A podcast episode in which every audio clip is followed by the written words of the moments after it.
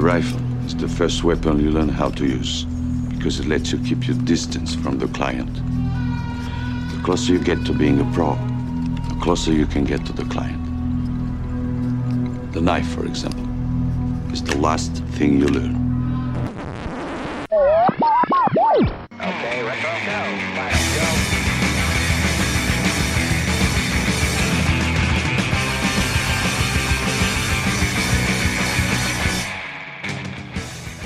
Hello and welcome. Welcome and hello.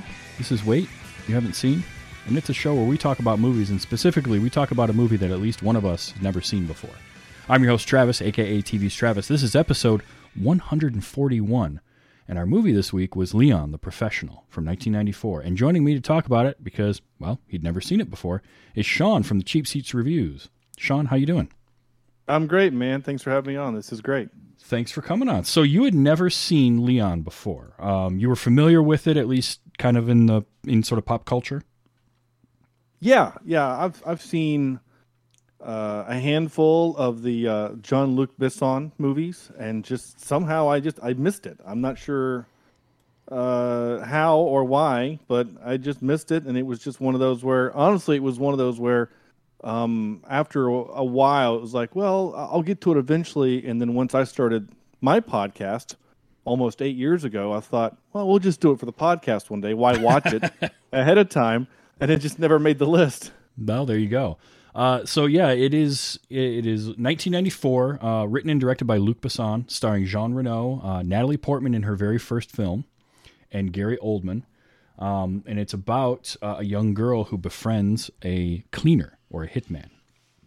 And uh, after her family is killed, and honestly, it is a it's not a complicated plot, uh, which I appreciate in it because there's a lot going on in this movie. There's a lot of things to sort of unpack, uh, especially over the years as we've learned more and more about Luc Besson um, and sort of gotten a better.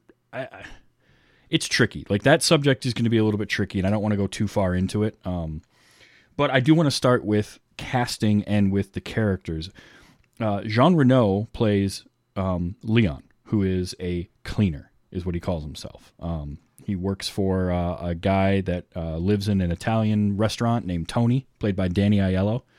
I like how Tony never leaves the restaurant. I thought that was a fun little moment where he's just like, I never leave except to go from here to there. Um, and that's the only place we ever see him. Um, but Leon uh, is actually based on a character from another Luc Besson film, La Femme Nikita, where uh, Jean Reno played a cleaner named, I think it's Victor or Vincent. I can't remember now. Um, but he, he played, it was a, essentially the same character. From what I understand, this movie was made sort of when Besson was in a holding pattern with um, The Fifth Element. He was he had been working on the Fifth Element script but uh, Bruce Willis wasn't available because of scheduling conflicts. So rather than not do anything, he wrote this. And the the trivia goes that he wrote it in 30 days, and then they shot in 90 days um, for this movie. The funny thing is, this is considered by a lot of people his best movie, and it was sort of an afterthought. It was kind of a well, I got some free time, I might as well bang out a movie while I've got you know people available. Um, it's it's a good movie. I really enjoyed. It. I, I am hoping that you did as well. Um, you didn't come in kind of fire and brimstone, so it sounds like you might have at least enjoyed it. What do you think of it as a movie? I guess let's start there. Sure. So, kind of my initial thoughts, first impressions of it was uh, this is a very '90s ass movie. Mm-hmm. Um, it it uh, it has a lot of the fun '90s tropes um, I think what makes this movie special and fun is the performances from the actors, because, like you said, the script is pretty simple. It's yep.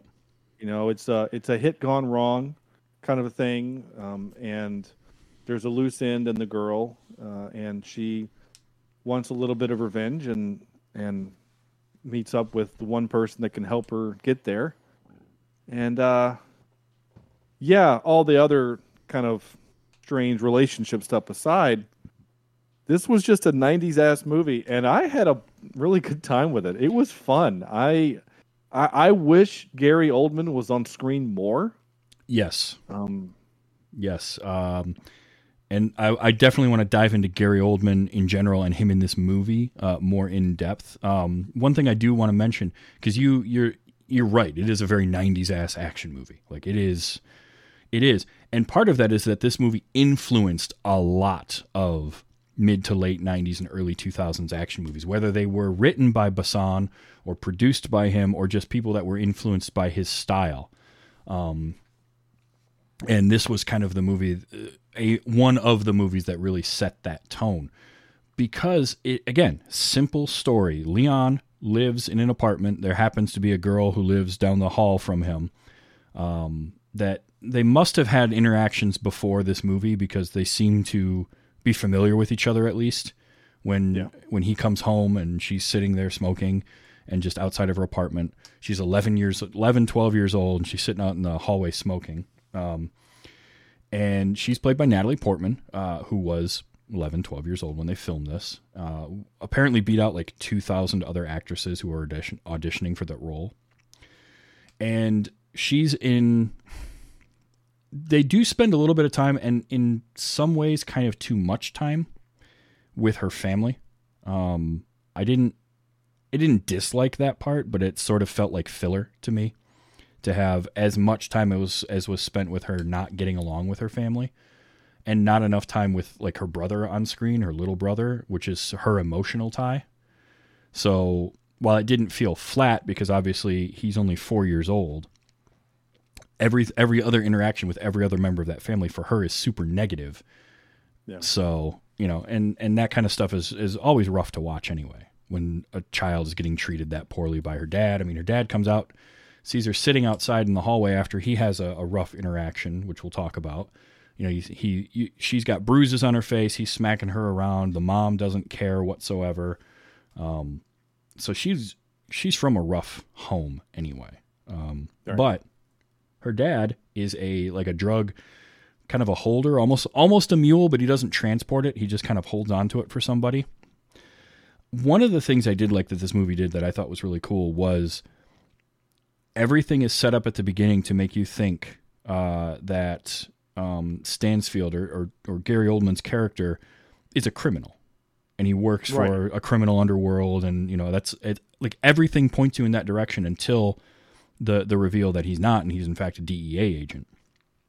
I like that because it's just a it's a good turn, it's a good twist without it having to be like coming out of complete left field um, and it just adds that extra layer now to what what is going on. And I think that's something that Besson actually does pretty well with his stories, which is to take a very simple, simplified plot line and then add a few layers onto it, either with interesting characters or developments like that. So that's something I think he does quite well. I yeah the the the cop part just completely threw me for a loop because because when you have essentially you have outlaws right Leon the professional is an outlaw so when mm-hmm. you have an outlaw attacking another outlaw you're kind of out of the world of normalcy right so so it's fine right but when you add in the fact that he's a cop now he's got you know the the weight of the police force on his side even though it's even though it, it feels pretty obvious that you know uh, internal affairs thinks he's there's something wrong with him Oh, sure. Internal Affairs would have a field day with that dude and his entire crew.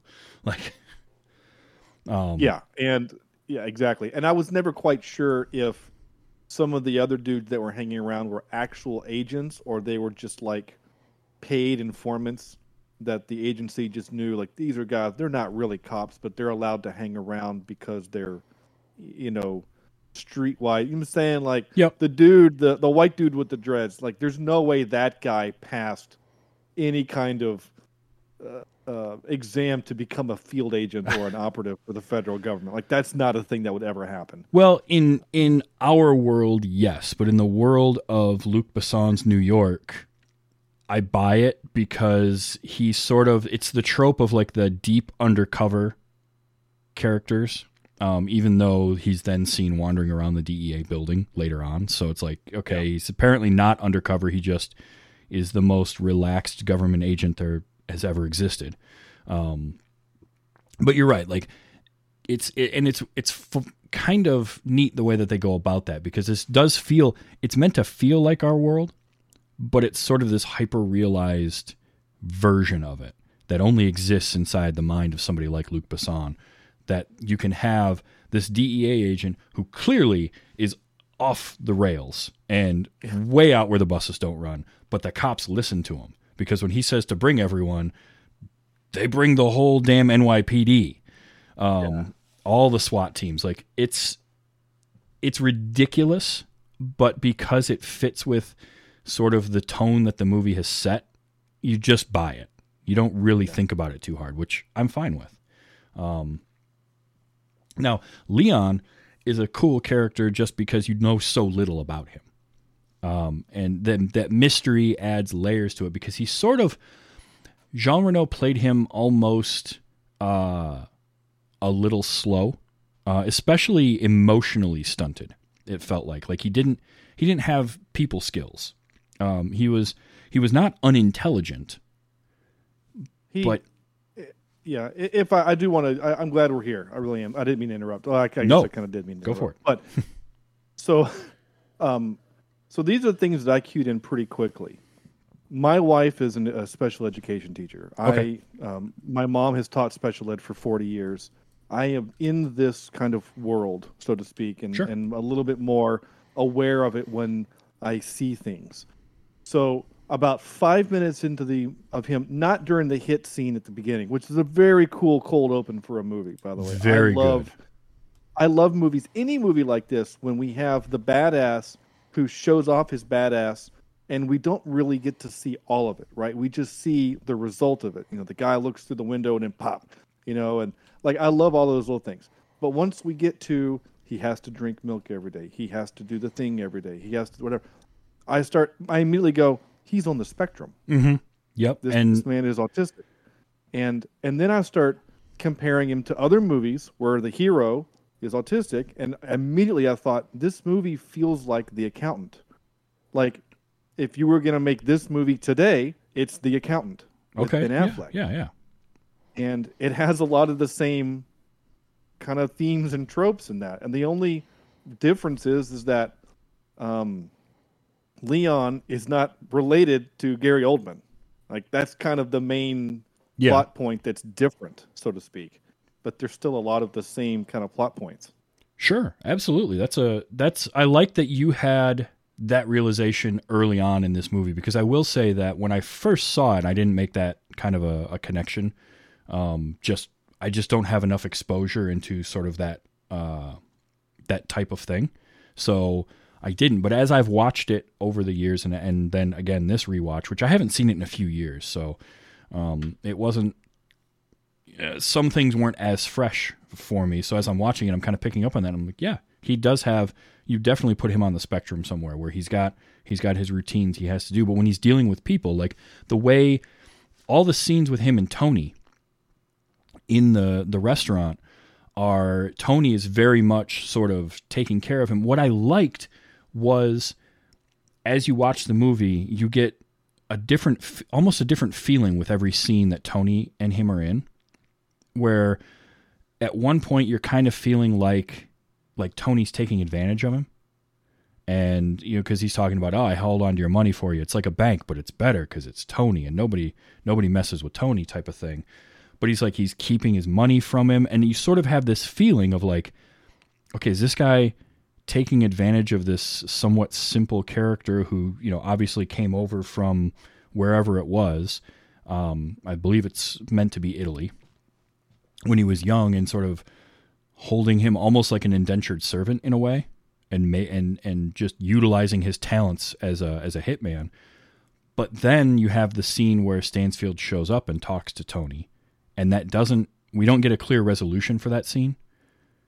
But the next time we see Tony he's all bruised up and he's dealing with Matilda and he's doing exactly what Leon had asked him to do and that's Right. when you sort of get that feeling of like okay no he's not taking advantage of him he actually did care about him but he also knew that leon needed that help and for me that was kind of a, a thing this watching that i kind of latched onto and i was like that's actually got more depth and i like that a lot more now sort of looking at it through that lens Of Yeah, your- I agree too. Because yeah, because the first time we we meet Tony, and it's I guess the first time he's getting the job.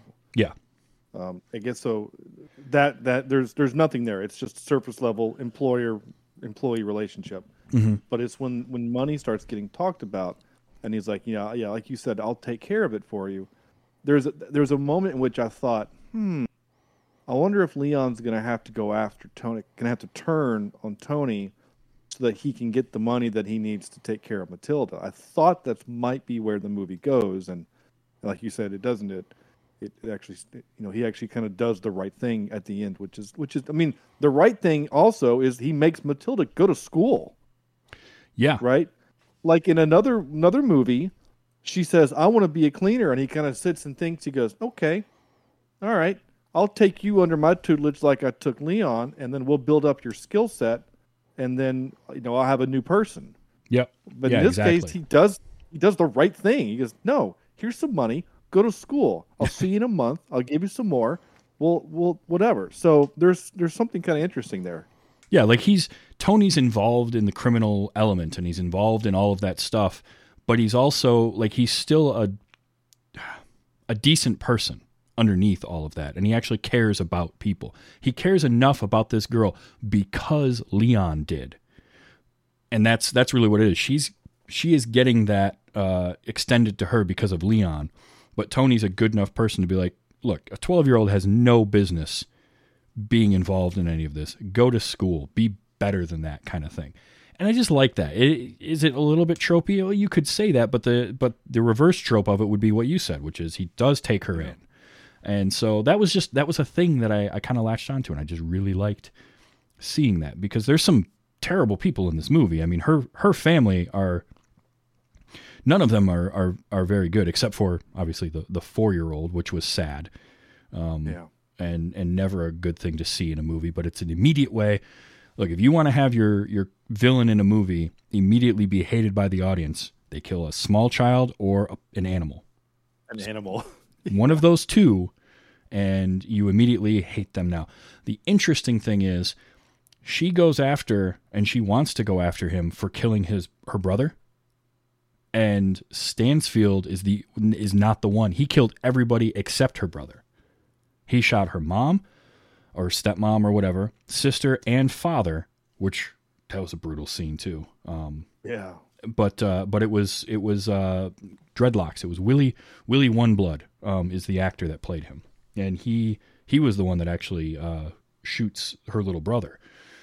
So at least she got to be present when he got his uh, comeuppance. So, so that's good for her. But but yeah, like she's been surrounded by people like that for who knows how long, um, and has had a harsh enough upbringing that she left the school that her dad was paying tuition to um, just because she didn't want to go because she didn't like anything. She was she had Leon really showed her a lot and in a short period of time.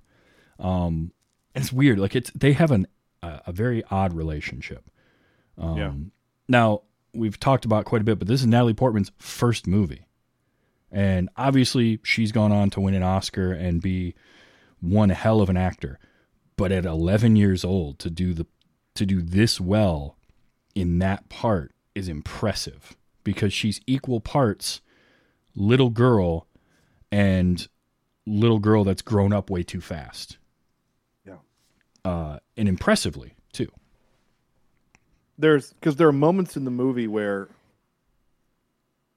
you know they they dress her like an adult right she's well uh, at least a 16 17 8 year old 18 year old you know they're they're kind of making her wear kind of you know they're kind of showing off her sexuality a little bit but then there's this really sweet moment where she risks going back to her house so she can get a, a bunny Mm-hmm. and that that's a, a child's re- response right Yeah. and and it was a very sweet thing of course she also went back because she knew where some cash was and so she knew that leon needed cash um, Yep.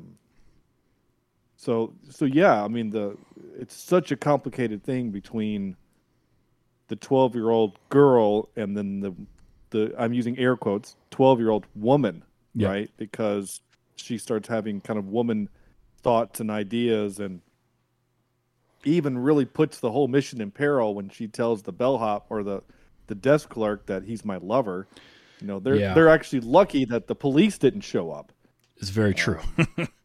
very true. what would happen in 2021. You know, the, the police would be there with social Yeah. services and you know, Yeah, and even honestly, even in '94, it probably would have been the police too. Um, that's so that is a subplot that was, from what I have read and what I have uh, kind of seen in sort of searches and, and looking around and, and reading about kind of the making of this movie. The whole subplot of the relationship that Leon and Matilda have um, evolved drastically over the course of uh, from the first draft of the script to the final product in some very uh, interesting ways. Uh, from what I read, there was an actual scene in the first script where they have a they have sex, and that for me, as I was reading that bit of trivia, I'm like, I don't want that to be true because I don't want that part of it at all. I get, I understand her as a character trying to be older than she is because of what sort of her home life is like and what her life has been like. Um, but I also like how Leon sort of doesn't grasp that. Like he doesn't latch on to that. And he I don't want that interplay between them. There's a little bit of it and Natalie Portman has said in I think it was an interview in 2018 that the movie definitely sexualized her character more than she would have been comfortable with in retrospect looking back at it, um, which I can completely see. And it is, it's tough to think about. It's tough to talk about that kind of stuff. But I think that the final product of the movie skirts it enough where it's she doesn't quite understand what's going on with her with herself and her own feelings and Leon just doesn't have that in him but he their relationship never crosses that line. And I'm glad that it doesn't because it would have been a very very different movie and and not really easy. It's it's already aged a little poorly on that end of things at some at some parts but then then you see little easter eggs or little bits like uh, you know she's got a madonna poster on her uh, wall in her apartment and so she's obviously seen um, the character has seen like marilyn monroe watches movies watches cartoons all this kind of stuff. So that's sort of her idea. She's looking at her sister her older sister who's acting the way that she is and constantly thinking about her appearance and the way that her stepmother or her mother dresses um, influencing her thoughts. So she thinks that's how she has to be. And sort of leon kind of shows her that she doesn't need to necessarily.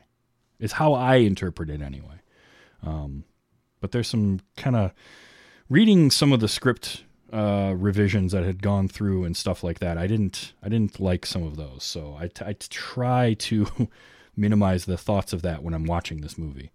Um, yeah, I didn't know any of that. The honestly, what I little I knew about the movie beforehand was I knew Natalie Portman was in it. I knew she was young. I knew there was a mentor mentee aspect, and I knew that there was borderline sexual tension kind of a thing.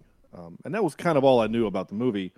Um, and I was um, I expected honestly a little more of the of the training aspect of the movie. We only get about a four or five minute montage of her, you know, cleaning guns and then cleaning the plants and the windows and whatever. I was because even like I, I posted the other day that I watched this movie for this show, and I, the gif that I posted wasn't a scene from the movie, and so I thought, oh, there there must be like a longer version of this movie out there somewhere, because the gif I posted was like she's holding a pistol and she's Yep. like rolling her neck or her head trying to relax, and he's standing there with the glasses, and I thought that's not in the movie I just watched. yeah, so, there, there must is some.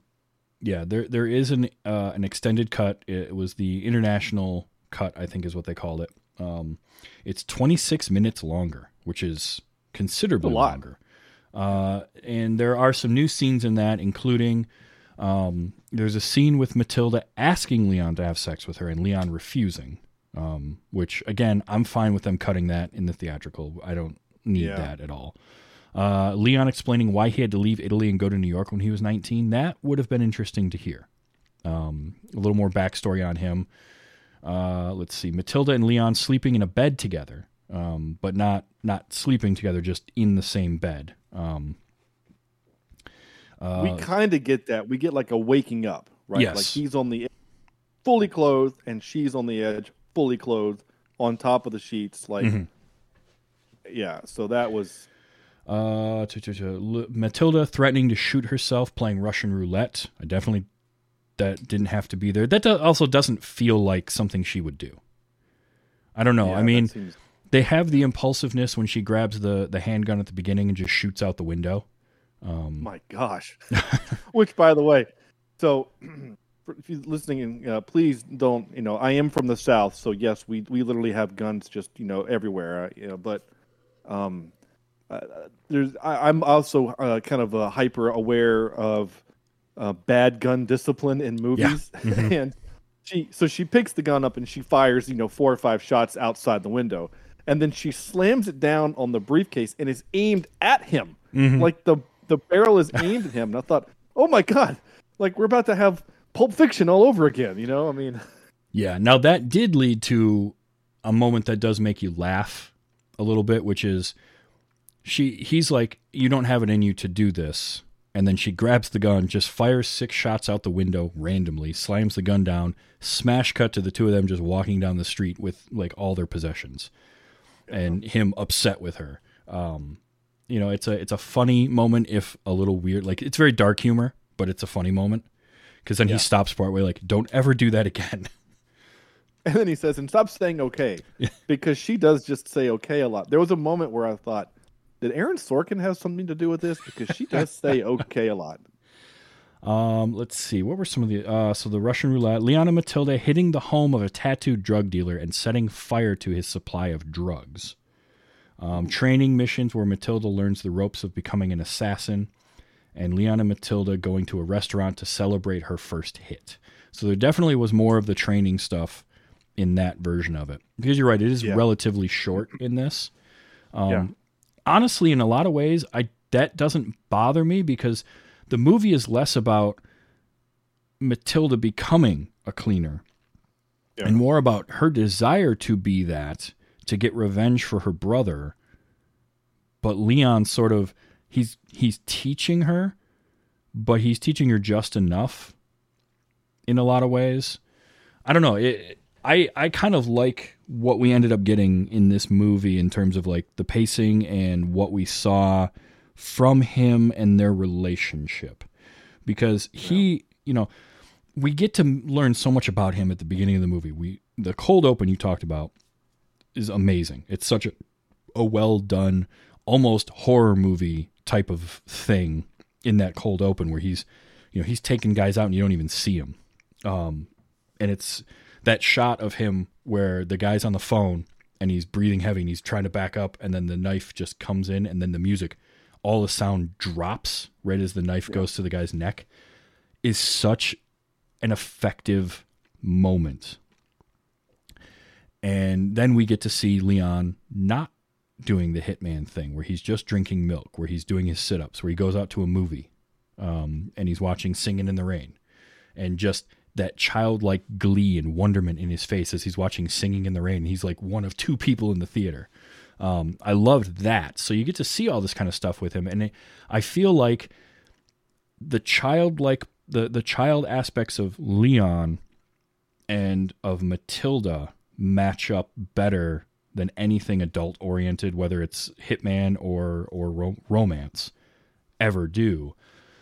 And so he's she's sort of bringing some of that out in him where like they play the game where they're dressing up because he's reluctant to do that until but then she's like okay now it's your turn and he immediately goes for John Wayne and he's dressing up and trying to like do his impression and that made me laugh too because it's so good yeah.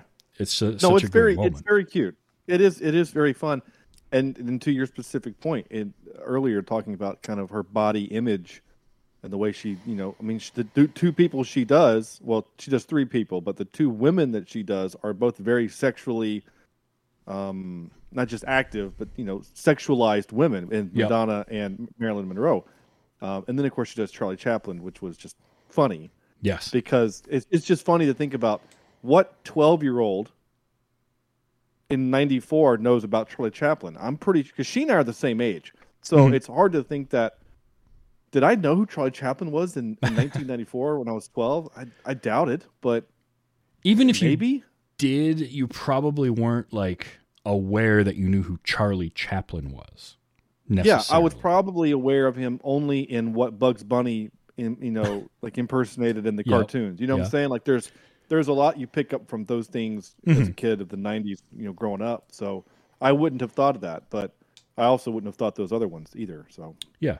Well, and and there's a great kind of balance to her where here, you know, we meet her sitting there smoking at 11 years old in the hallway of her apartment building. But yet the next time we see her, she's in her apartment and all she wants to do is watch cartoons. And she's upset because her time on the TV is being taken from watching cartoons.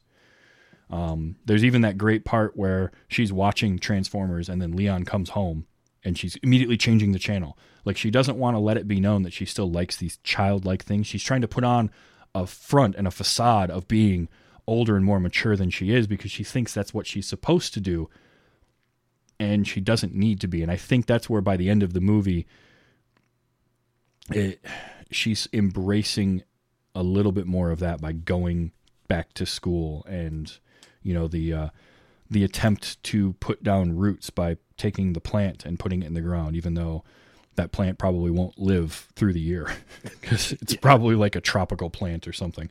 Um yeah, yeah. The first time that the uh, the lawn care guy mows the grass, he doesn't see it, and it just rolls right over it. Um, Yeah. But yeah, I, I just her performance was so good though. Like it's amazing to think this is a first time on film actor in Natalie Yeah. Portman at 11 years old, t- 12 years old, because boy does she she brings out just all the emotions. There's anger. There's there's all the sadness that she feels, but also um and and she does it in such a believable way for me, and I think that's what really kind of sells it because her, Jean Reno, who we've talked about, and then Gary Oldman also brought it for this movie. Um, and you said earlier you wished he had been on screen more. I'm with you, uh, but but when he's on screen, he's commanding your presence. Um, yeah.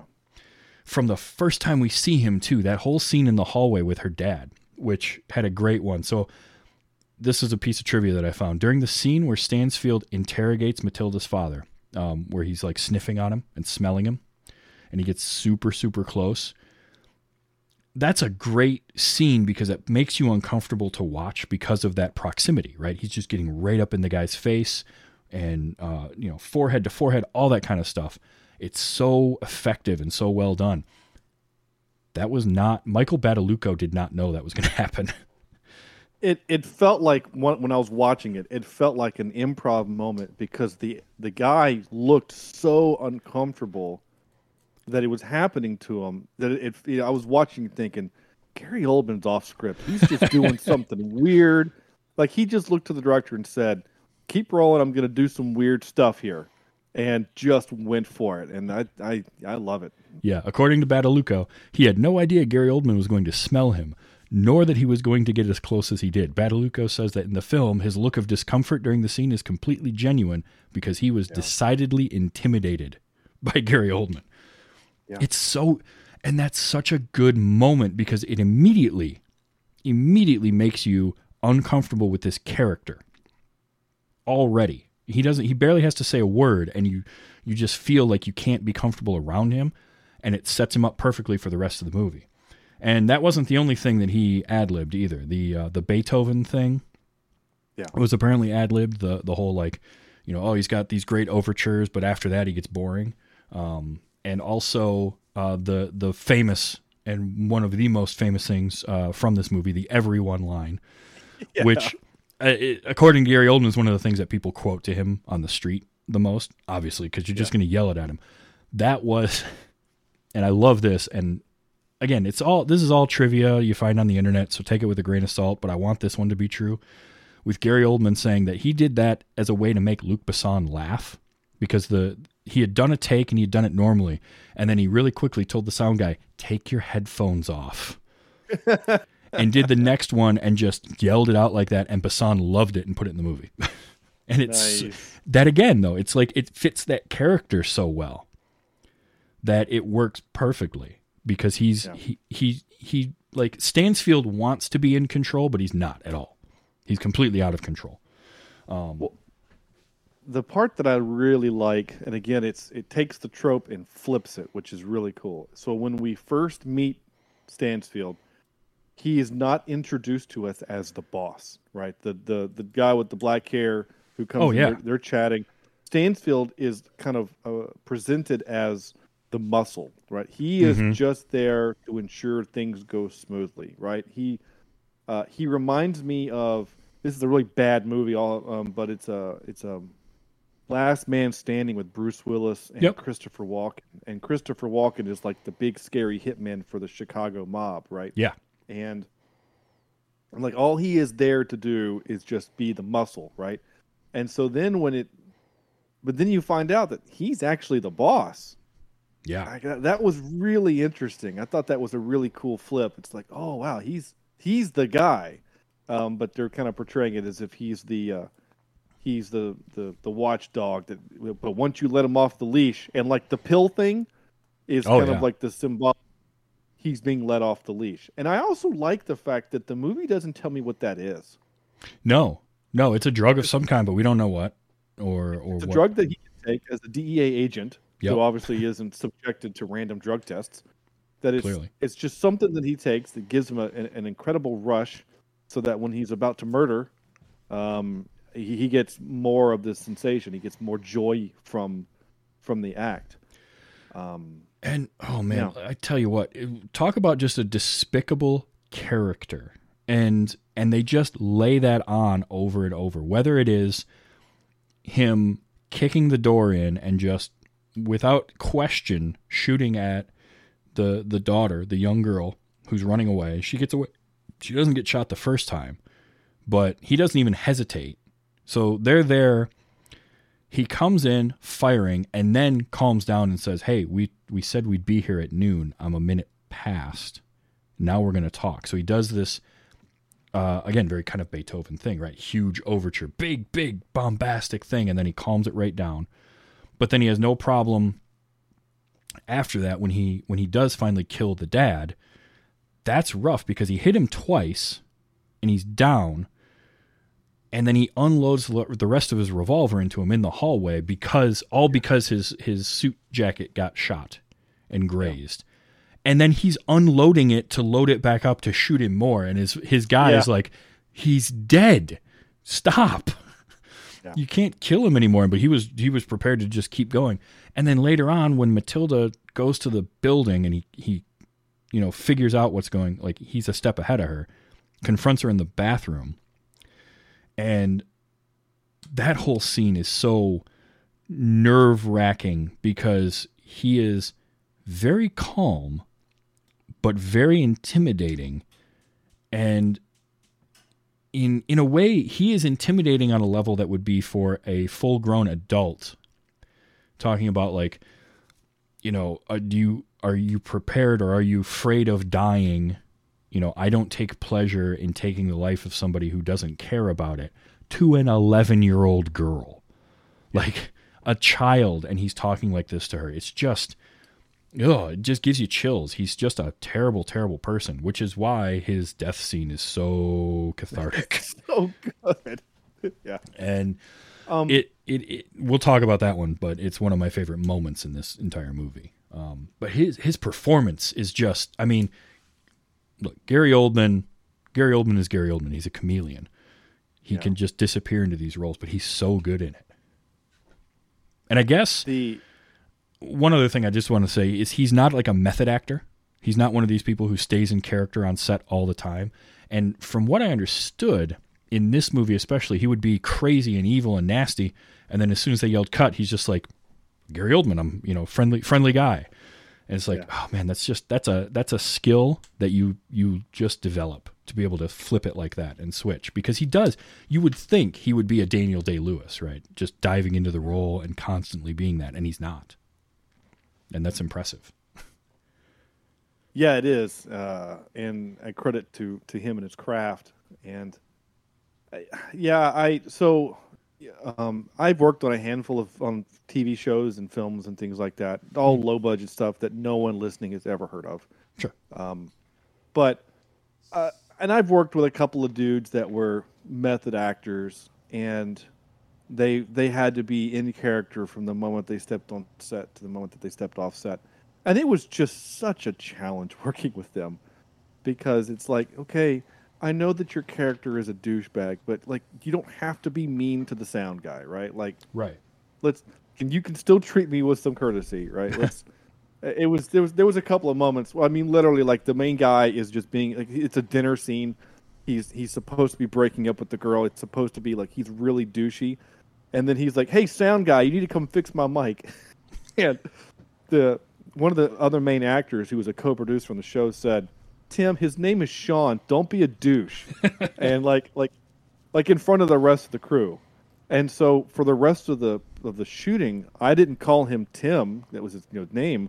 I only referred to him as either Mr. Woodward or actor.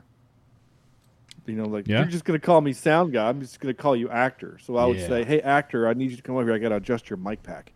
And uh, And and Anyway. honestly, like if you're working on a film, you want to work with people like Gary Oldman who can go into that character, but then come out of it. And they like they, not everyone can do that, and I get that. Like it takes a certain level of ability and and skill and refinement to be able to find the the way to emote and be this character but not have to be that all the time and for some people Yeah. being that method actor that's how they can do it but i just love that gary oldman is by all accounts one of the nicest people you ever meet but man do you not want to meet him as as stansfield because holy hell that dude is just scary well, my my first meeting of him is as Zorg from The Fifth Element. That's my, you know, again, that was my sure Besson, uh, my introduction to him, and I, and I love that movie. I love The Fifth Element, unabashedly. I love it. It's it's one of the movies, um,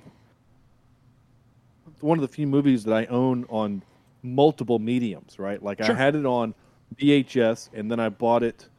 I almost so. Here's a weird little bit of trivia. You remember in the war between um, Blu-ray and HD DVD? Yeah. Uh, we hadn't decided yet. Kind of Mhm. like beta versus VCR, VHS. Yep. Uh, kids ask your parents. Um, um, HD DVD, their first movie was The Fifth Element, yep i remember that and and I almost bought one because I thought, well, I want to have this movie, but I also had a feeling, and that was also through some people that I knew that the Blu-ray was going to win, uh, mostly because of, uh, it was backed by Panasonic and Sony. Yeah. So you could buy a PS3 with a Blu-ray player in it. So like Sony was flooding the market with Blu-ray players, and that was Sure. one of the main reasons why that won. Um, but anyway, my point was is that I, I love the Fifth Element, and so seeing Zorg, you know, this character, and then I think the next movie I saw him in, he was Doctor Smith in the Lost in Space film Oh, yeah. adaptation, and so honestly, to me, he's always a bad guy, right? So what I, what was so brilliant about his casting as Sirius Black in Harry Potter three is the first time you see his face, I'm like, oh, he's the bad guy right because he only plays bad guys. Um, so Well, it'll you- be uh, my Yeah, I mean, you look at what he did in the '90s with True Romance as Drexel Spivey, and then he does this movie the next year, and he does um, The Fifth Element, Air Force One. He's the villain. oh in Air that. Force One.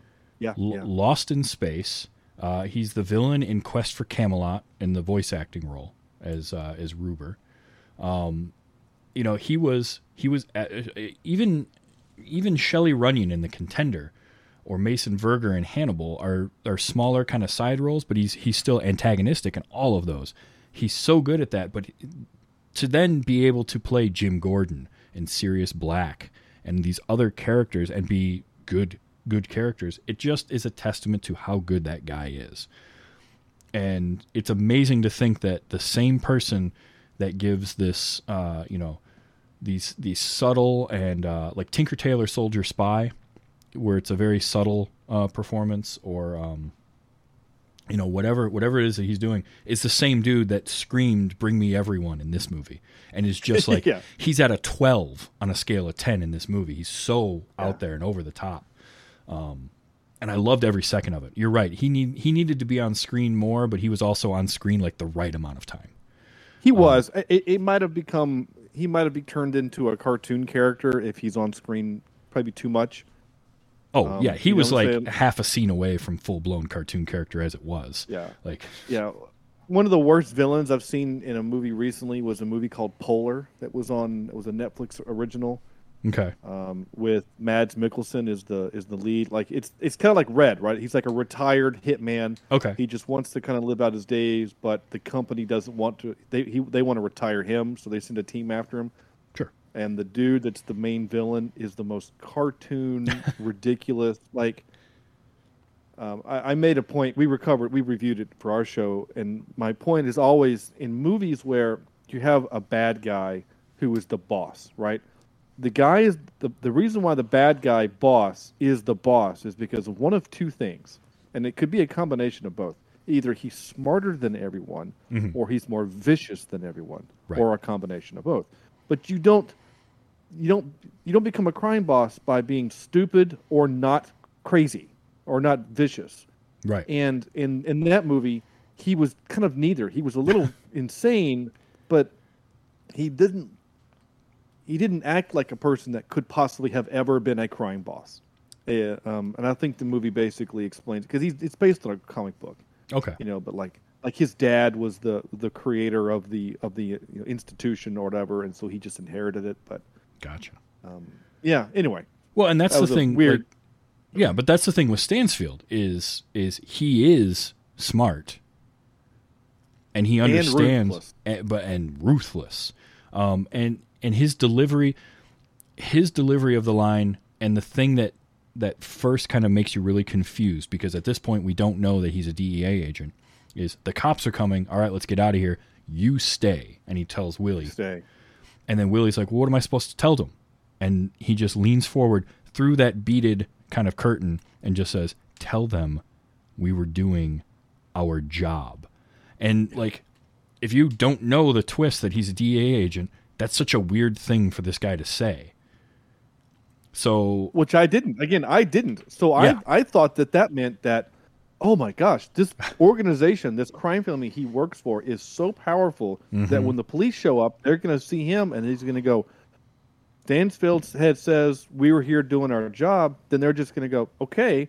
Then they're just going to chalk this up as they'll just write it up in the paper as a drug bust gone wrong yeah, you know like like I, that's what i thought honestly what that meant was that you know like you know like in kind of comic book movies uh, where the villain is so powerful like i think of the daredevil series with kingpin right? Yeah. he gets be, be- before he gets taken down he's like so powerful it almost feels like he has enough police on the payroll that if the right cop shows up to the crime scene then all he has to say is this was us and that cop just goes okay and then tells the rest of his buddies this was just a drug bust gone bad or something or a, a drug deal gone bad. Yeah, so that's what i thought that meant. So when the when the when you find out that he is what he is it's like oh my gosh that's actually such a cool twist.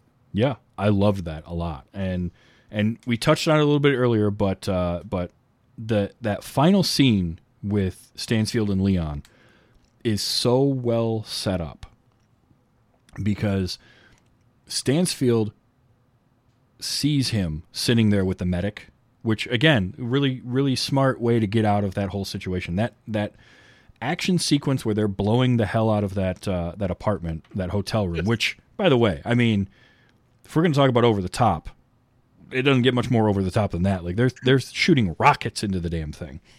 yeah yeah i Um, literally have a note that says good lord why does the police have a 50 caliber i mean Oh, it's it's, insane it's so and and again that's like luc besson world right like that doesn't exist in our reality but in this reality it does um but then leon has the the thought to dress himself up and put on the gas mask knowing they're going to fire gas in at him and get out as an injured cop And, and then Stansfield sees him getting worked on and knows, okay, I can't do anything right now. Like you can see the wheels turning in his head. Where like I can't make my move now, so he hangs back and then he waits. And as that scene is unfolding, and you're seeing Leon, and he's getting closer and closer to the door to get outside, you know, you know something's going to happen. And then it's just that reveal of Stansfield behind him. And I love, love the way that um, they captured the moment of him getting shot because you don't see it. You're seeing everything from Leon's perspective, and it's just a flash of white, and then he starts to go down. And I was like, that it's just such a a different and beautiful way to to frame that and visually display that to us. Um, and then of course Leon gets the last laugh in the best way possible. Well, because it's it it goes back to the arrogance of Stansfield, right? Yep. He, he thinks he's invincible. So not only have I popped this guy in the back and I've won, I now have to gloat, right? I have Yep. to stand over him and get really close. And and I, at the point in the movie when he does that, I know, oh, this is how Leon's going to get him. It's just how. Yeah. Like like what is he going to do to do the thing? And so when he handed him the the present from Matilda, and and you don't see what it is, you know, part of me was like, oh, I know what that's going to be. so when he opens it up and he sees that it's the the grenade pin, and then he pulls his vest open and sees that it's not just he has one grenade, he has like six. Yep. And then it cuts out to the outside, and that explosion, like, good lord, like, was Well- he carrying napalm grenades? I mean, yeah. I like I absolutely love where he pulls the vest open and just the reaction is perfect. Just oh shit. And then then you cut outside and you're right. Those are like the biggest damn grenades I've ever seen full of ever. apparently both uh, both Leon and Stansfield uh, actually don't have blood. They're they're it's gasoline pouring through their veins. They're they're made out of explodium. Sure. Yes, exactly. Um, but oh, just such a such a satisfying villain death. Sure. Of like a villain Well, that I you don't you, you you don't want him to live at all. the the only other way I kind of thought it was going to happen was was it was going to be I- I thought honestly where it was going to be a moment where he's leaning over him and he's looking at Leon and then Leon who's on his back kind of looks up and then there's Natalie Portman standing there with a gun in her hand and then she gets to pop him. So Um there that was, kind of what I thought was going to happen but yeah i don't know if it was ever shot or if it was just in the script that that there was a moment where that kind of is how it played out that she got the the kill on him whether it was grenades or a gun or something and they ended up not going that way because it didn't feel right for her character's arc. And i kind of get that. And i actually like that they didn't because you're right they could have gone that way and i could totally see that happening. Um, but if you're not going to have her, and maybe if she's older, maybe if she's like 17, 18 years old, I could I could see that working more than the 11, 12 year old version.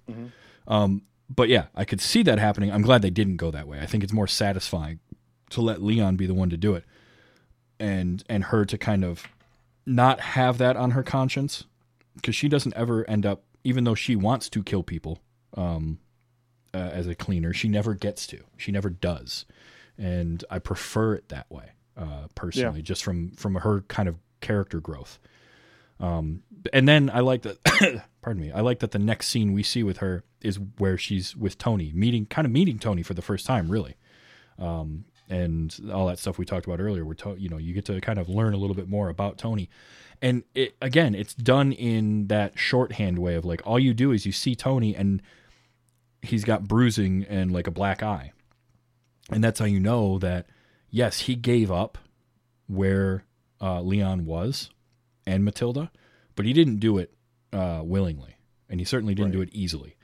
Um, and I like that. Uh, but Stansfield also kind of knows enough not to like kill him because then you're going to have you know the entire of the of the mob after you.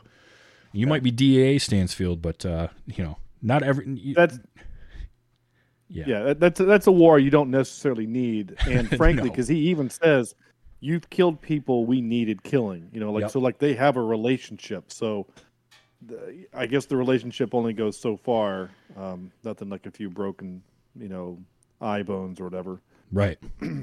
between friends. Uh, but yeah, this is a this is a fun movie. I have a few clips from it. I kind of want to play because uh there's not a ton of like great one-liners necessarily, uh, and like obviously the action scenes are just loud. Um, but uh, there's a bunch of Stansfield lines that um, stand out to me. Uh, there was Beethoven. Um, Okay. You don't like Beethoven. you don't like Beethoven. Like the first thing he says to the dad after he's kicked in the door, shot his daughter, shot his wife in the bathtub, and then walks into the room. And by the way, that entrance into the room is great, where he comes in and sort of parts the bead curtain and walks in. Like it's it's framed really well. And that's the first thing he says to the dad is just You don't like Beethoven. like, "What?" Yeah, one I like the way he says it because because because we say Beethoven, right? Yeah. But I like the way he says it. I, I will say this: I thought, and and knowing that it's an ad lib ad libbed line, it doesn't really matter. But I would have liked for them to be playing for us, the audience, Beethoven during the scene. It would have been such a unique, um, you know, like play "Ode to Joy" while he's murdering people. You know what I'm saying? Like, Yeah. I, think it would have been kind of neat to have this this moment. And again, that's that's oh, that's you know it's free domain, right? That's public domain music. He they they could have you know got the rights to that, Sure. and, and maybe they or maybe they couldn't. I, I don't know, but it it would have just been kind of this neat moment to have the the, the score actually playing something that is significant, like people recognize as Beethoven. Yeah, Uh, but I could maybe, see that. Yeah, but then also maybe you know the director thought people might not get it. You know, either that or yeah either that or maybe he thinks it's a little little bit on the nose to have that juxtaposition although Sure. this would have been i don't know that we saw a lot of that i've seen it since then kind of the the whole idea of like uh very uh calming or or angelic music while terrible things are going on around it um, Yeah. but I, I don't know how much of that I saw pre 94. So, but you're right. Yeah. That would have been interesting, especially because he specifically mentions Beethoven uh, a couple of times. It, it also doesn't help that the day before, uh, no, actually yesterday. So as we record this, yesterday I finished last episode of Squid Game, Ah. and every episode of Squid Game has this. You know, it's either the Blue Danube or it's um, it's a lot of this very calming, you know, Baroque style classical music, or or I guess classical age classical music, which is just like really weird over the over the setting of what's happening in the, in the show uh, very discordant. So I, I that's what made me think about maybe this time. I was like, oh, it would have been kind of neat if they had done that. I will say before you play your next clip, Mhm. the the film score, and I don't know if we're going to get into it specifically, the score, but the score reminded me a lot of Goldeneye. Well, it should. It's the same Is composer. the same guy? Yeah. okay. yeah, he went on to do Goldeneye the next year, and then uh, I think he did the music for Fifth Element too. It's uh, uh, yeah, I can definitely see the Fifth Element part, and I Mhm. thought. I, I had a feeling that it was the same guy, but that's why I wrote Goldeneye because it really reminded me of the the attack on the the dam. Yep. that they do at the beginning of the movie that that that that I- that a very specific sound it's hard to, Yeah, Eric to Serra to- was the um, composer, and yep, he did Yeah. the music for Goldeneye, Fifth Element, uh, this movie, and I'll tell you the moment in the movie that reminded me, that reminds me the most of like either the Fifth Element in this movie or this movie in the Fifth Element is the music and uh, so the the combination of the music that's playing and Matilda at the door with the groceries asking him to let her in Mm. is almost the exact same feeling as uh, Leeloo in the back of the cab asking for help. asking help. for help. Yeah, It's it's that exact same emotional beats and the way the music plays with it and the way the performance of the actress is. Um, it just totally totally fits that. So yeah, Eric Yeah, Serra. I- so that's funny that you mentioned Goldeneye though. That's that's a great catch. Just Yeah. because like it was him. that's funny. And, and I, I I have to say this because it's just one of those funny things. Again, I uh, I was a music uh, major. Uh, film scores are a big part of my life. I listen to film scores more than kind of popular music, so I'm I'm inundated in it. I don't know this guy's uh, repertoire as much as maybe I should, but it, there is these kind of moments where like I'll I'll I'll cue in on something like that. I'm like, hey, that sounds like such an else, something else. So like very specifically, um, I did another podcast recently where we watched um, um, Highlander, Yeah. uh, the first one, and it was my first time watching Highlander. Also, it was one of the reasons why I was on that episode. It was, it was Okay. it was my first time, and I'm listening to it, and I made a comment in the show saying, "Boy, they owe um, uh, Robin Hood, Prince of Thieves owes this movie money because they 100 percent ripped off stuff." And then during the episode, I did a search on IMDb, and I was like, "Oh, that's Michael Kamen. It's the same dude." so It's always funny how it- that happens because you don't think about that. Like, you're not gonna make the connection that the professional, this this smaller uh, French production, and and James Bond GoldenEye. would have the Yeah. same composer. Like, but Eric Serra has a style, um, and and it definitely, especially this era, you definitely felt that. But yeah, it, it, that's not a combination you would make. It's like Highlander and Robin Hood. I'm not necessarily going to Yeah. assume that you're going to have the same guy, uh, same person doing both the soundtracks, but well, was. and just the fact that it was, I mean, like, like specifically, like when we said, yeah, the fi- he did the Fifth Element. Well, that makes sense. Same director, same composer. You Right. get that a lot in Hollywood, where oh sure, a director matches with a composer. You know, Spielberg and Williams, Uh-huh. um, Sam Raimi and Danny Elfman, Tim Burton and Danny Elfman. Like, Yep. you know, you get these pairings that you're kind of used to. So the fact that they have done a handful of other things together makes total sense. Yeah. But you're right. The fact that I was like, God, that sounds like Goldeneye. that just seems like a, you know, what I'm saying just because the last what four Golden Eyes were done by. Oh no, it wasn't Giacchino. Oh gosh, who did the last? Or the last four uh, Bonds? oh yeah, I'm, I know who you're talking about. I can't think of the name right now. Um, but it's, you know, it's like, oh, this guy's got uh, like a big pedigree. You Yeah. know, not that this guy Eric Serra didn't have a, but I mean, in fairness, before he did Goldeneye, he'd only done I mean, he'd done seven, eight movies. Yeah, and know? a lot of them were smaller. Uh, you know, he's worked with Besson and Nikita, Leon, uh, Fifth Element. Um, Wasabi isn't a Luc Besson film, but Luc Besson wrote it. Sure. Um, and Eric Serra did that music as well. Um, but yeah, it's just that's funny that that you made that connection. I love that. Um, and I also liked uh, the use of Bjork in this in the soundtrack during the montage. That was a, a cool song to use. Sure, I didn't care. I didn't. I didn't. I wasn't a huge fan of Sting. I'm not really. So having him over the end credits was like meh. But uh, but Bjork for whatever reason that song was just cool. It had like a cool. It had that that mid '90s weird kind of vibe to it, and it fit for me. Um, so a few more clips I've got. Uh, Mhm. Again, a lot of Stansfield stuff. Um, there was this one here. I like these calm little moments before the storm. Because that dude's not all there. He's unhinged. Yeah. Um, and uh, you got I'm dying to meet him. just oh, just a great delivery. Um, I had uh, Tell them we were doing our job. ooh, okay, all right, sure, It's just sure, boss. So creepy when he when he whispers it. You know, it's just yeah. Uh, this was this was the one in the bathroom when he's talking to Matilda. I take no pleasure in taking a life if it's from a person who doesn't care about it. Just oof, boy, that's a sociopath if ever I've heard one. Um, yeah, right. I would bet it would be hard to work for him. Oh, I'm sure. I'm sure. I mean, I, I mean, this is the guy who had this reaction What are you doing? He's dead! But he ruined my suit. as he's trying to reload his revolver to shoot I- the I- dead guy more. which is also just it just shows how kind of crazy he is and he doesn't care about the rules because eventually when when they run ballistics on on the weapon like on the on the, this dead guy they're going to go wow this guy was shot four times in the back by the same guy three times post mortem like Mm-hmm. It, it just anyway Yeah. um, Um, of course, when he when he opens the vest and reveals all of the grenades, it's just Shit.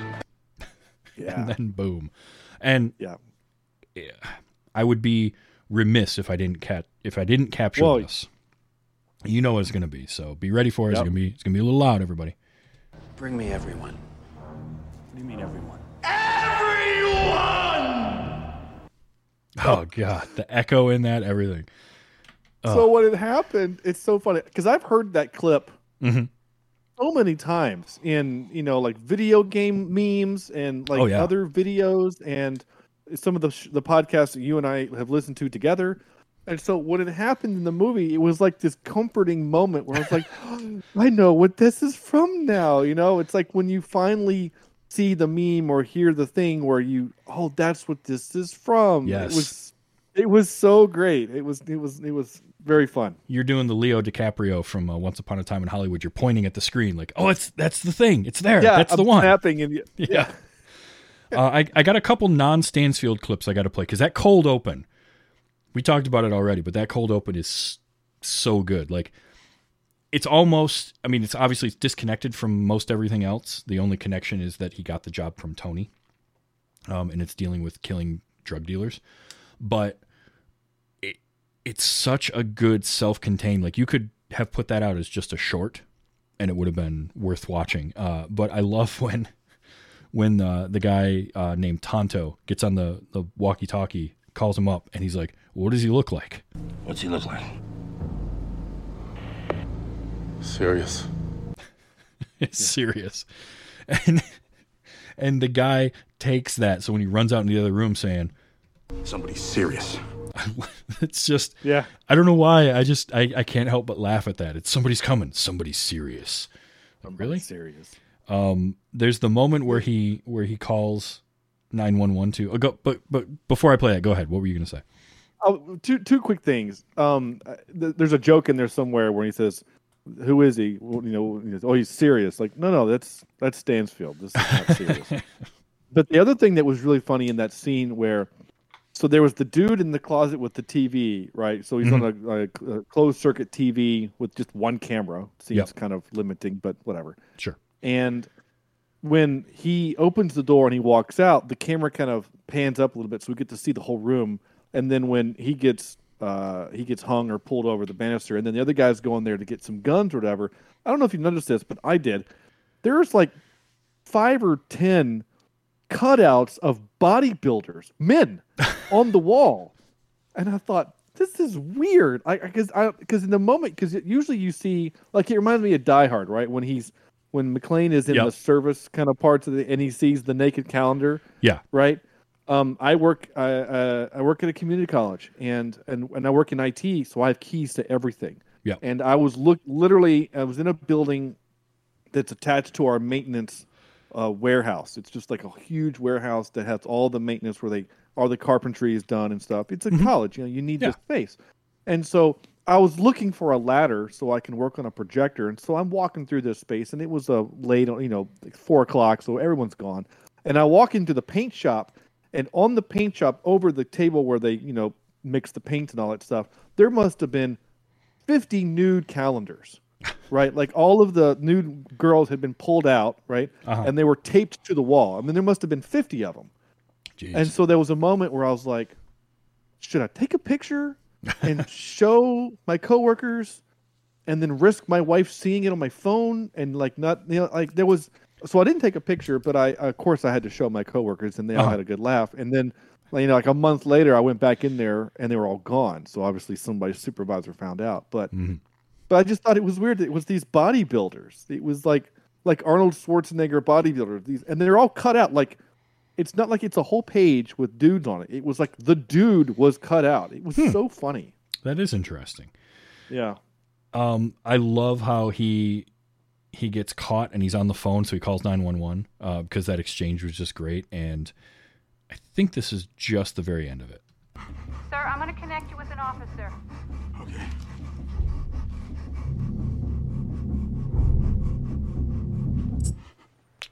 Detective Jefferson, may I help you? I'll call you back. Yeah. like no, no, you're not.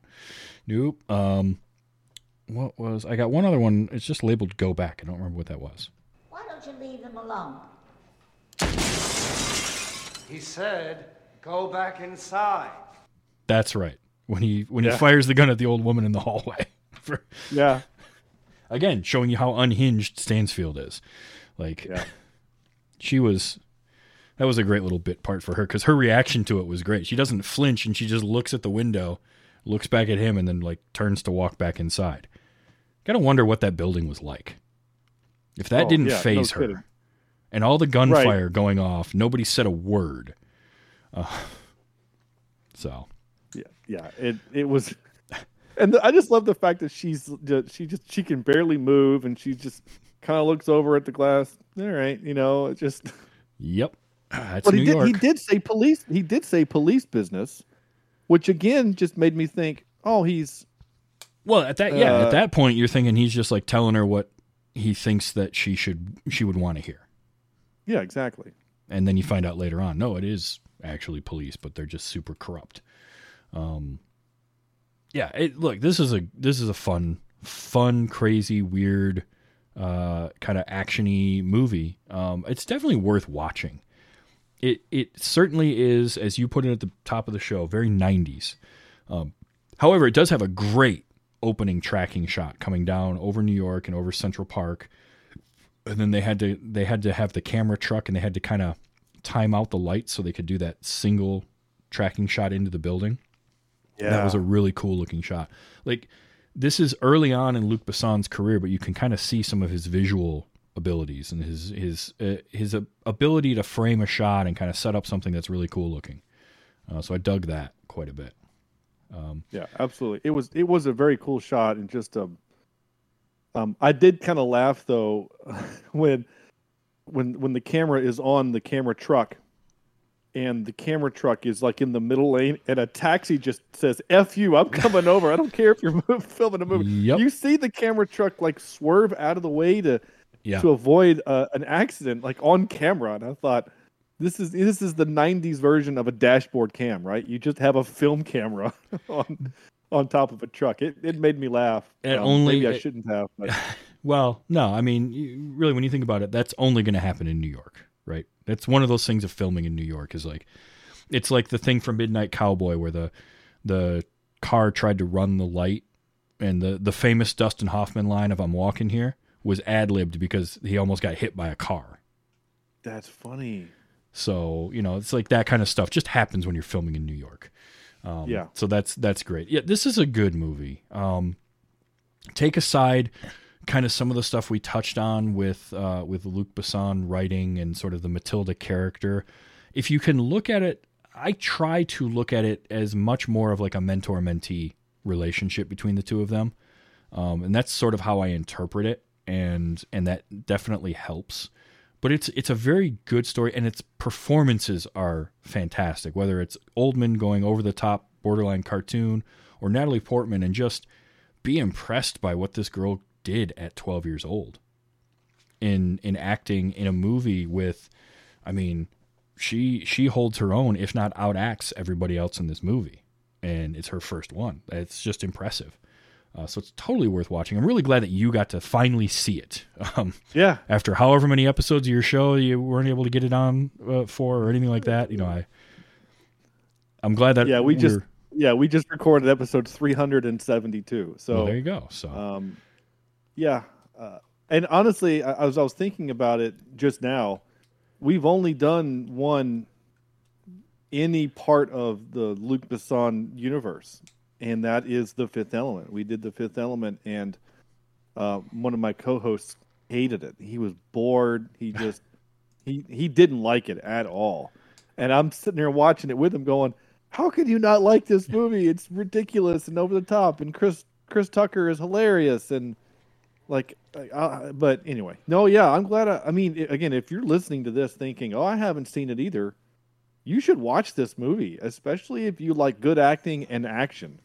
Yeah, action movies. and it's got oh man, this the the cold open and then the the final kind of confrontation in the hotel um, are really well done action sequences too.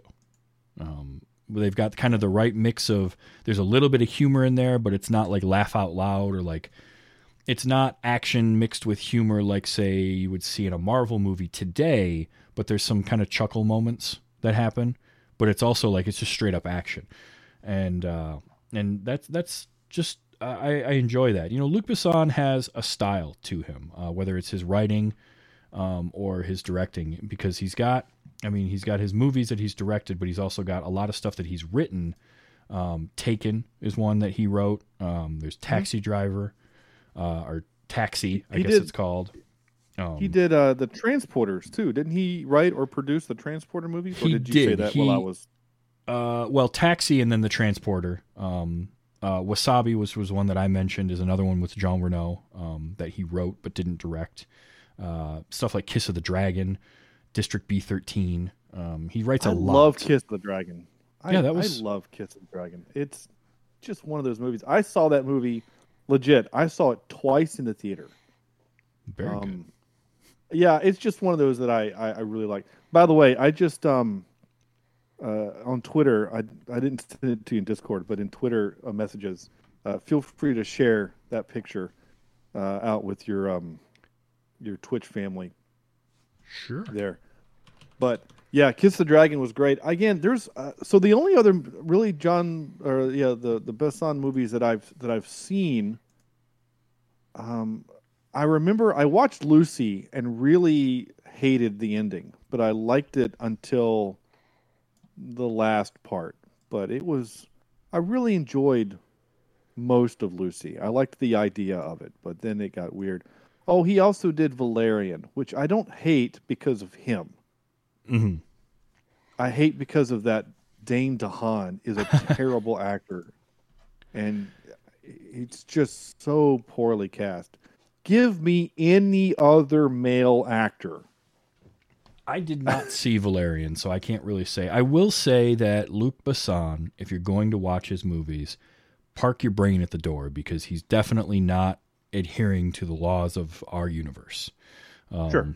I mean, Lucy is a prime example of that. You know, it, it plays on the the trope of we only use 10% of our brain. It's completely outlandish, but you can have fun with it. That's, I think, the thing with his movies um, is that the stuff that he writes, uh, you can have fun with. Wasabi is a super fun movie. Um, it's kind of ridiculous, but basically, Jean Reno is a operative of some kind. I can't remember if he's a hitman or if he's like a government operative, but he had spent time in Japan and he's back in France and then he finds out that he has a daughter in Japan who's like 19 years old and set to inherit some money from her mother or something like that and he's got to go back and like protect her.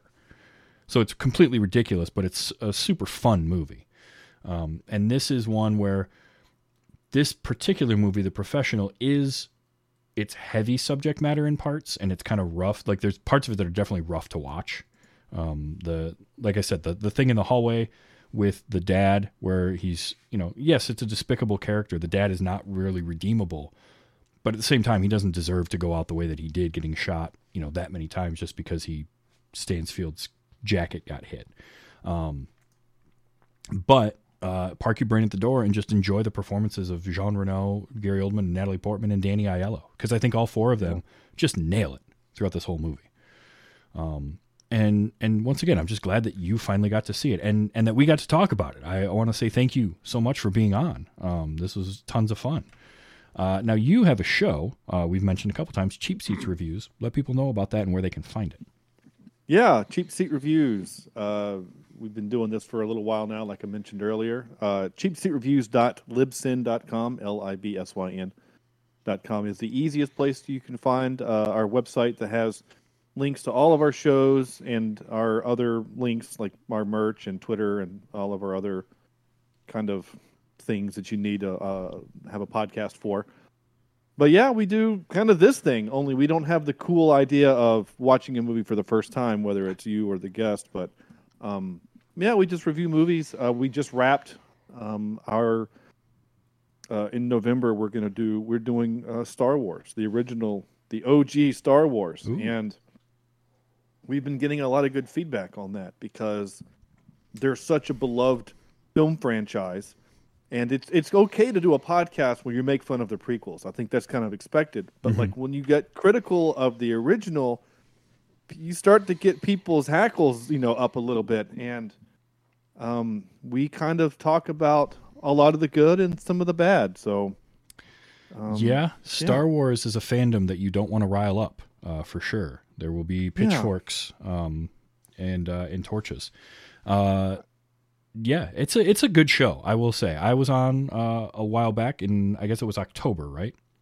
Yeah, we did Doctor Sleep, and I I haven't I still haven't had a chance to watch. Well, chance is the wrong word. I haven't bought the movie and carved out the time to watch the extended version, but Right. Doc, Doctor Sleep has become just on the one viewing I watched is like now in my top ten, maybe top five of the horror genre. Yeah, I and I and loved it, so much. It was so good, and it just makes me want to watch anything Mike Flanagan touched, whether it's Haunting a Hill House, Blythe Manor, uh, Midnight Mass. Go back and watch Gerald's Game. I would even watch. I think he did Hush, which I'm not a huge. I'm not real big on your kind of home invasion horror movies like uh, The Strangers and stuff like that because uh, to me those feel that type Kinda of thing. real. Yeah, where a family or a person is like trapped in their house and the the murderer or the killer or whatever is is stalking them inside the house only.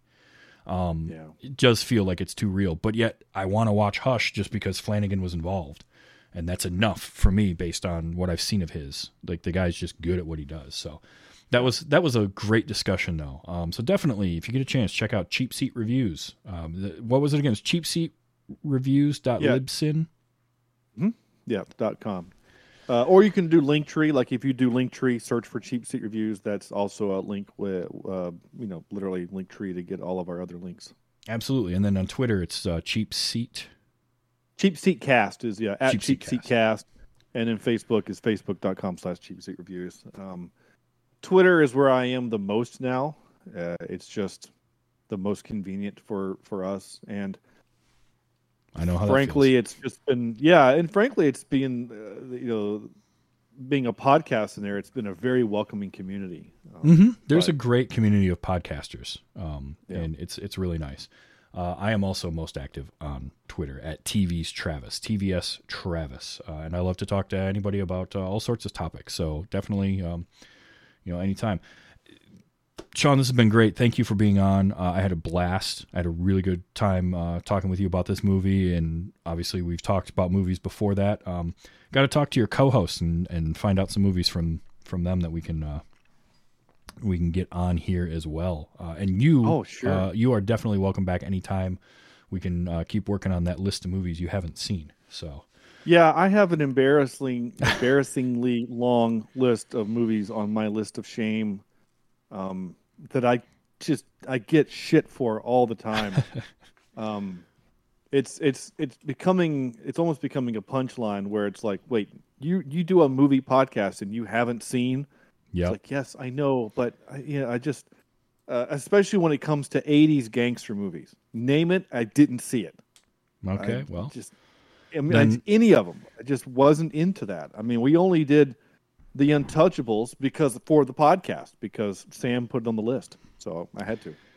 Well, so I can mark Untouchables off my list of what I would contact you for, but that's fine. I can think of something else. Um, but no, honestly, it's been it's been a, a, a real fun time. Thank you for being on. Uh, Cheap Seat reviews, check them out. It's good stuff. Um, if you enjoy this show and you want to watch us live, uh, I do stream the show at Twitch, twitch.tv slash TV's Travis, and you can hang out in the chat room uh, and watch us do the show live. It also is a podcast available wherever you get podcasts, including now Spotify. I finally fixed that. Uh, I just didn't have it on there because I had been lazy and didn't click the button that said put me on Spotify. So everything's up there now too. Um, so if you do listen to it, uh, whether it is Spotify, Apple Podcasts, Google, wherever, um, eh, if you can leave a review and a rating, that helps the show be more discoverable. Um, or you can go to tvstravis.com, and that is the place to find um, the links to all the different places to uh, to find it. Because I gave it a name with punctuation in it, it's hard to search for sometimes. Um, so, but uh, that is that is where you can find that. Now, next week, uh, I do have uh, Kit London is coming back, and we are going to talk about she has never seen the Silence of the Lambs. Oh wow! So I get to introduce her to the wonderful character of Hannibal Lecter. Yeah, And, wow! uh, what a movie to get introduced to. Cool. Yeah, so that's going to be fun. So that's what's coming up next week, um, and uh, and I'm working on kind of the rest of December to kind of finish out the year. Um, it's going to be fun. So uh, so yeah, uh, that is what is coming up now. Um, again, uh, what I always like to say at the end of the show is to enjoy your movies. Um, and look, the world is weird. Let's just be kind and be excellent to each other. All right. This has been what you haven't seen.